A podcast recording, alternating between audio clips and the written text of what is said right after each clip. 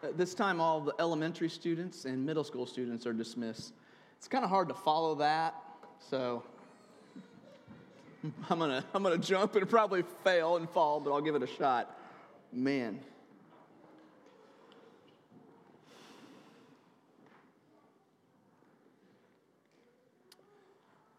It has been over three months, yeah, over three months since I have stood up here to give any type of sermon. So if you're new here, you might not know who I am. I'm Justin Amos, I'm the associate pastor here at Wellspring. I've been gone um, for four weeks, the entire month of August, while I'm part of my sabbatical leave. And while I was away from ministry to rest and refresh, I did all the normal things any good pastor would do. I traveled, I read, I spent time with my family, and I attended Chiefs training camp. It's what every godly man does. Can I get an amen? Amen. amen. Yes. Thank you. But on a serious note, I was asked to share today some things that I learned. And so that's what I'm going to do. I'm going to tie it all back to Scripture because that's where it all stems from. So we're going to dive in. Go ahead and open your Bibles with me to Psalm 39, verses 4 and 5. I believe it's page um, 802, 802 if you're using a Pew Bible.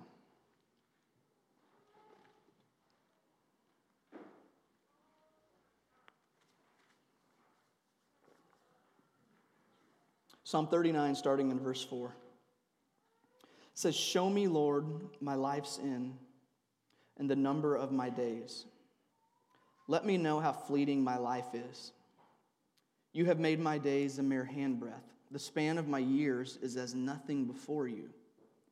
Everyone is but a breath, even those who seem secure.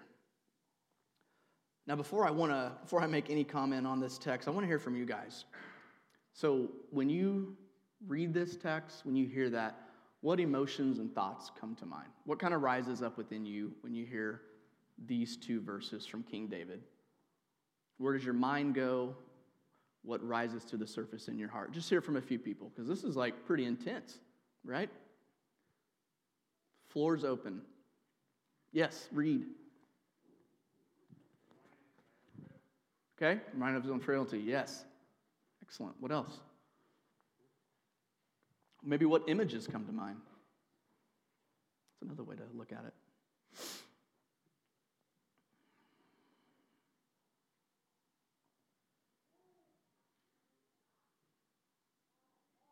for me is like this really, really long Rob.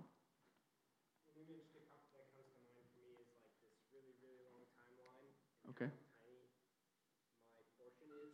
Okay. It almost gives me like a sense of relief that I don't have to have some pinnacle to my life that's like me pushing and pushing for myself because just this portion of what God's doing and I don't have to like I don't be something that I'm not. Yeah. In some ways, it's kind of saying it takes the stress or anxiety out of doing something great with his life when you look at the grand scope of eternity and how we're just a little sliver of it. Yeah, that's good. Anyone else? Matt. Images come to mind, like on a cold day when you breathe out and you see the vapors of your breath, just how, how long can you follow the how, how long can you follow seeing that? And it's only in a matter of a couple seconds or a second and a half before it's just up and gone forever. And art. Just puts puts things in perspective. Yeah, oh, that's an artistic mind there. I love it. So he's talking about on a cold winter day when you can see your own breath, kind of the vapor. Just how long do you see it? Not very long, right? Oh, that's good. So if, if these words in some ways kind of seem a little dark and gloomy, it's because they are.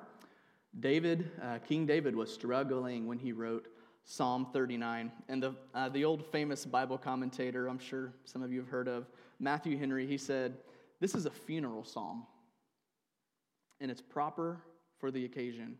In singing it, we should get our hearts duly affected with the brevity, uncertainty, and calamitous state of human life. David asked God to make him aware of how fleeting life was, of how fleeting, in particular, his life was. He said, Show me that mankind is but a breath. And James echoes a similar sentiment in chapter 4 of his book in the New Testament. He said, Now listen, you who say today or tomorrow we will go do this or that, uh, go to this or that city, spend a year there, carry on business, and make money. Why? You do not even know what will happen tomorrow. What is your life? You are a mist that appears for a little while and then vanishes. Each of our lives is a mist that appears, kind of like Rob was saying, for this short time and then vanishes. And maybe you're thinking, dang, bro, you were gone for four weeks and this is the best you got? Wah, wah, right? I promise you, hang with me, okay? We're going somewhere good here. We're going somewhere good. Hands down, the biggest takeaway on my sabbatical was coming to fully grasp how small, powerless, and limited I am, and we are. And numerous experiences and teachings established this truth in my heart. One of um, um, a title of a book that I read while I was gone kind of summed it up well uh, by Kyle Strobel. He said that we are all beloved dust. Anybody read that book? Wow, not one person. Beloved dust. If you recall the story of creation in Genesis 2, it says that God formed man from the dust of the ground, right? And he breathed into his nostrils the breath of life, and the man Adam became a living being. I am literally dust. The skin that you're looking at, this physical body that you see, is dust. I'm dust and you are dust. We came from dust, and when we breathe our last, we will return to dust. And I had an experience this summer that really hammered home how small and powerless I am, as stupid as this story is. Um, my son Noah is one, and the room to his bedroom door became really swollen because of the humidity. Anybody have some humidity swollen doors this year? Yeah. Not fun. So we almost, I mean, you had to just wham it just to get it to even shut. It was just ridiculous. I'd had enough. So I took a utility knife and I was kind of trimming the edge, just, you know, just little pieces to get it off so that it would shut smoothly. And on one of the swipes with the razor blade, it came down and hit me in my finger on my thumb and cut me deep. Um, and I knew it was not good. It started to bleed bad. And of course, I was an idiot, and I was doing this while I was on kid duty by myself with a four, two, and one year old, while my wife, who's a nurse, was out running errands so, really good timing for this accident to happen. She was a long ways away running errands on the other side of town. And I was like, oh my gosh, what do I do? You know, my kids are screaming, it's just chaos. Um, so, I'm trying, I know nothing about the physical body or being a nurse or anything. So, I'm trying to wrap this up with a huge paper towel. I'm literally stood over my sink for probably an hour just waiting for it to stop bleeding. Called my doctor. They said, You probably need to go to urgent care. I didn't go to urgent care. Um, long story short, I, I, it was fine. I got a hold of a dermatologist through a friend, and he kind of told me to put wood glue on it. So there you go, wood glue. That was interesting. Um, so I fixed it, it, it cured. But I realized that it could have been really bad. And here's why. If that razor would have hit six inches down at a slightly different angle, I would have hit my radial artery anybody knows what that is, you don't want to cut that. Some of you nurses are laughing. So I read if you sever your radial artery, you can bleed out and die within two minutes. So it hit me. I'm like, dude, like Sarah was gone. If that was six inches in a, away, like that could have been bad. And it just hit me that we are all just a second away from being powerless, completely powerless. That annoying incident that was totally my fault reminded me of how fragile I am, of how I truly am a human, and that I am dust. We're all seconds away from being handicapped. Physically, mentally, in the blink of an eye, we can lose all our sense, kind of perceived sense of control over our lives.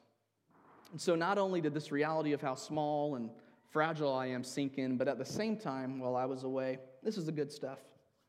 I found myself being overwhelmed by God's fierce love for me and for us, his people. And one of the key ways that God revealed his heart was during an experience I had in Glacier National Park in Montana a few weeks ago. Anybody been to Glacier? One, two, three, four. Okay. Go. I've heard it said as I was studying for the trip, it said, if you don't believe in God, go to Glacier for a week and then come back and talk to me. And it is true. So if you have atheist friends, help pay for their trip, send them there for a week, and they'll come back being in love with Jesus. I promise. You cannot, you cannot deny God's existence there. It is absolutely incredible. So I went to Glacier with my friend Kenny Atkins, who is singing today. And our first hike we did was called the Trail of the Cedars. And it straight up looked like something in Narnia. Like uh, you were like walking in the Lord, yes, thank you. I mean, it's like you were in Narnia or like in a Lord of the Rings scene, man. Just this dense forest with rays of light shining through. It was just beautiful. So, after about an hour, hour and a half of hiking, we arrived at our destination called Avalanche Lake. And I think we have a photo of it. Just crystal clear water, completely surrounded by mountains with waterfalls gushing into the lake. Easily one of the most beautiful things I've ever seen in my life. It's a place you never want to leave. Somebody posted, I put it on Facebook, man, that'd be a cool backyard. Yeah. yeah. That'd be sick. I'd, I'd never leave my house. I'd get fired. Jeez. And so as I was, you know, as, as I was sitting there just being surrounded by the beauty, you're just overwhelmed with God. And kind of that one of those big rocks out there, I, you know, I walked out and the water's freezing, and I just, I just sat down on there um, for probably 30 minutes or so, 20, 30 minutes, I don't know. And as I was just looking around at the beauty, my mind went back to the story of creation in Genesis chapter 1. And some of you probably already know where I'm going with this. You've heard it 50 times probably. But many times in that chapter, God creates the heavens and he says it's good, right? He creates the earth, the stars, he separates the land and the sea, and he calls it good. He creates mountains and valleys and animals and trees and plantation and calls it good. Then he creates mankind, the pinnacle of his creation, and he calls it very good. And it was just one of those moments, it, it just all came at a head for me. Like, he calls me very good, more than this beyond this incredible thing that I'm looking at. We are his true beauty in creation. Think of the most glorious thing you've ever seen in your life, and we surpass that in his eyes. And it was one of those moments I was kind of thinking, like where King David said, When I consider your heavens the work of your hand, who am I? What is man that you even think about man? that you even consider him, the God that created the galaxies and the stars. Why do you give us the time of day? So I'm looking at these mountains and lake, the lake that God created. And it hit me that none of these are the crown jewel of his creation. I am. We are his prized possession, the apple of his eye, his true desire. He calls us very good. Isn't that amazing? He calls us very good. And being at that lake, Avalanche Lake, reminded me not only of how small I am, you know, insignificant I am, when I just was staring at something that marvelous, but far beyond that, I was reminded once again, and God spoke to my heart, that you are dust, but you are beloved dust. You are beloved dust. He takes greater pride and joy in me and in you than he does the most gorgeous thing you've ever seen or experienced. He cares more about my heart and your heart than he does the beauty of a sunrise or a sunset. Do you get that? He loves us, me, so much dust that he sent his son to become dust, to be humiliated, to be with us. That's how loved we are. And if that is not humbling, I'm not sure what is. And that type of humility can only lead to gratitude. It is the only proper response. How can I not be filled with gratitude? How can I not be filled with joy when I am his prized possession? Greater and far beyond the most beautiful thing I've ever experienced in my life. And guys, the truth is that anytime we encounter God's presence, we are reminded of who we are.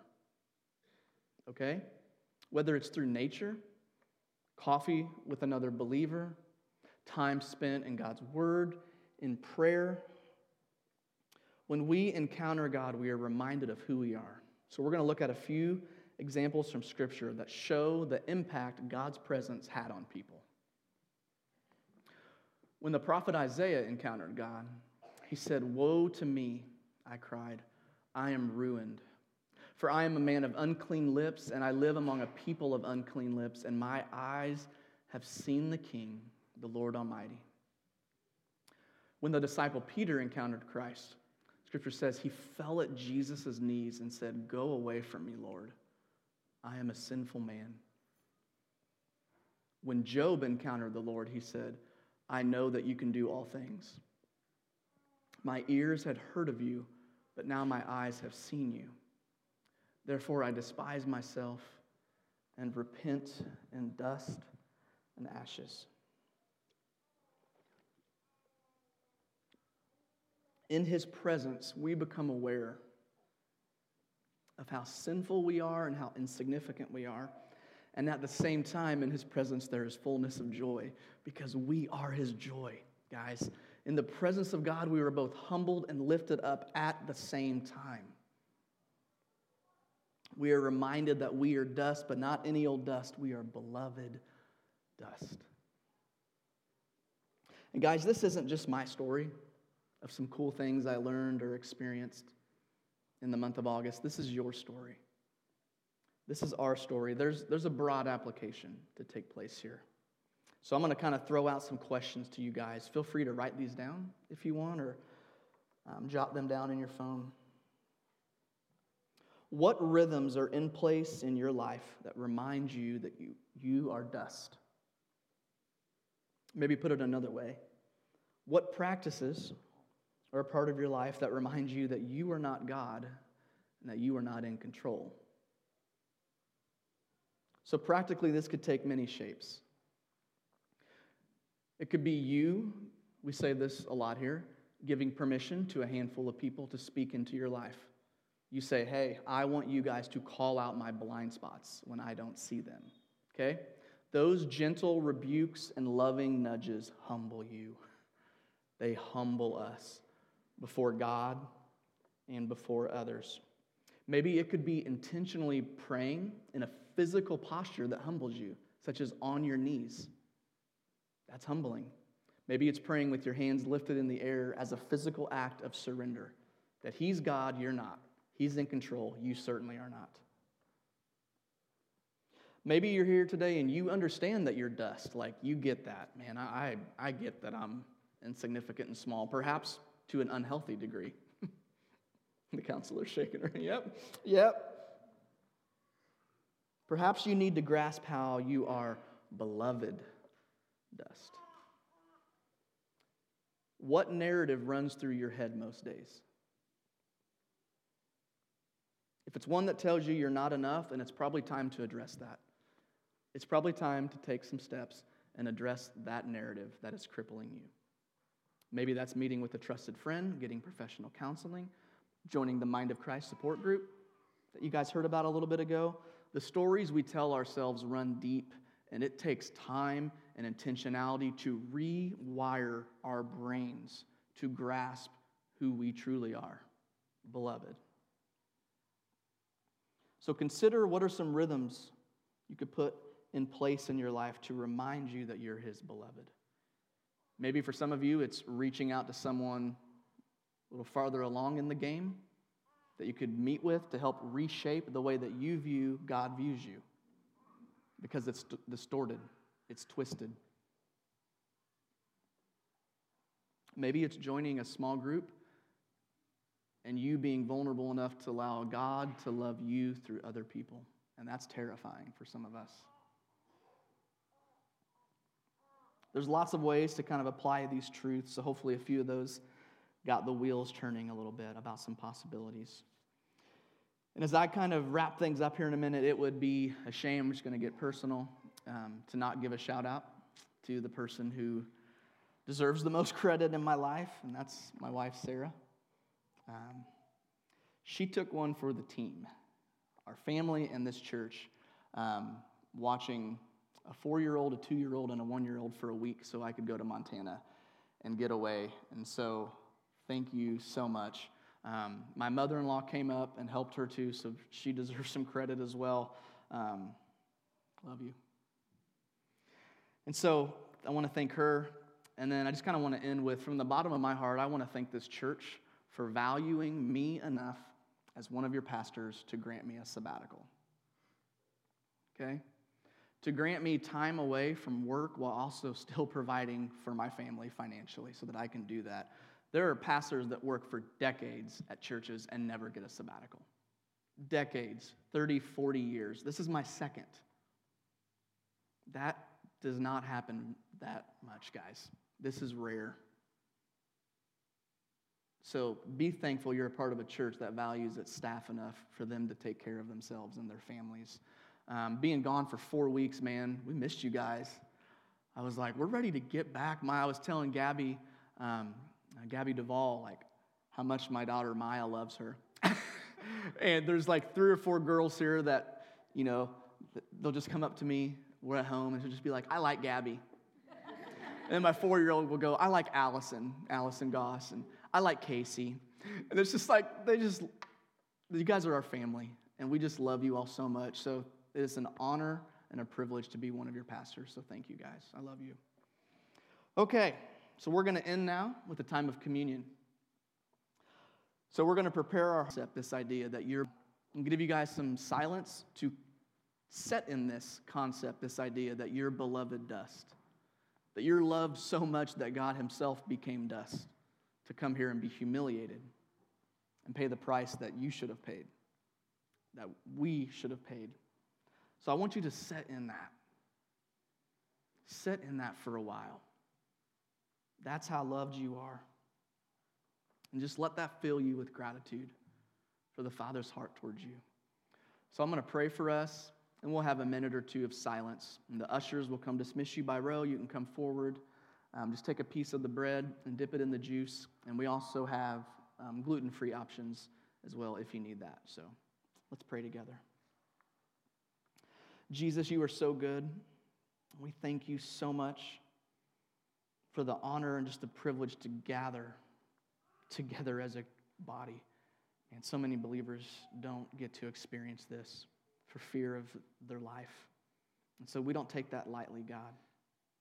Lord, I pray that you would remind us that we are dust. We are not in control. We are so fragile and powerless apart from you, Lord. So I pray that that truth would set in, but also, God, the truth of how beloved we are. And that we are the apple of your eye. We are the crown jewel of your creation. God, we do not deserve that. We do not deserve to be treated that way. As the men and women who hung you on that cross, God, we do not deserve to be loved like that. And so we receive that love, God, with humility and complete gratitude. God, we accept that gift. It is an honor to give our lives to serving you. I pray that you would just be with us and just hear our prayers during this time.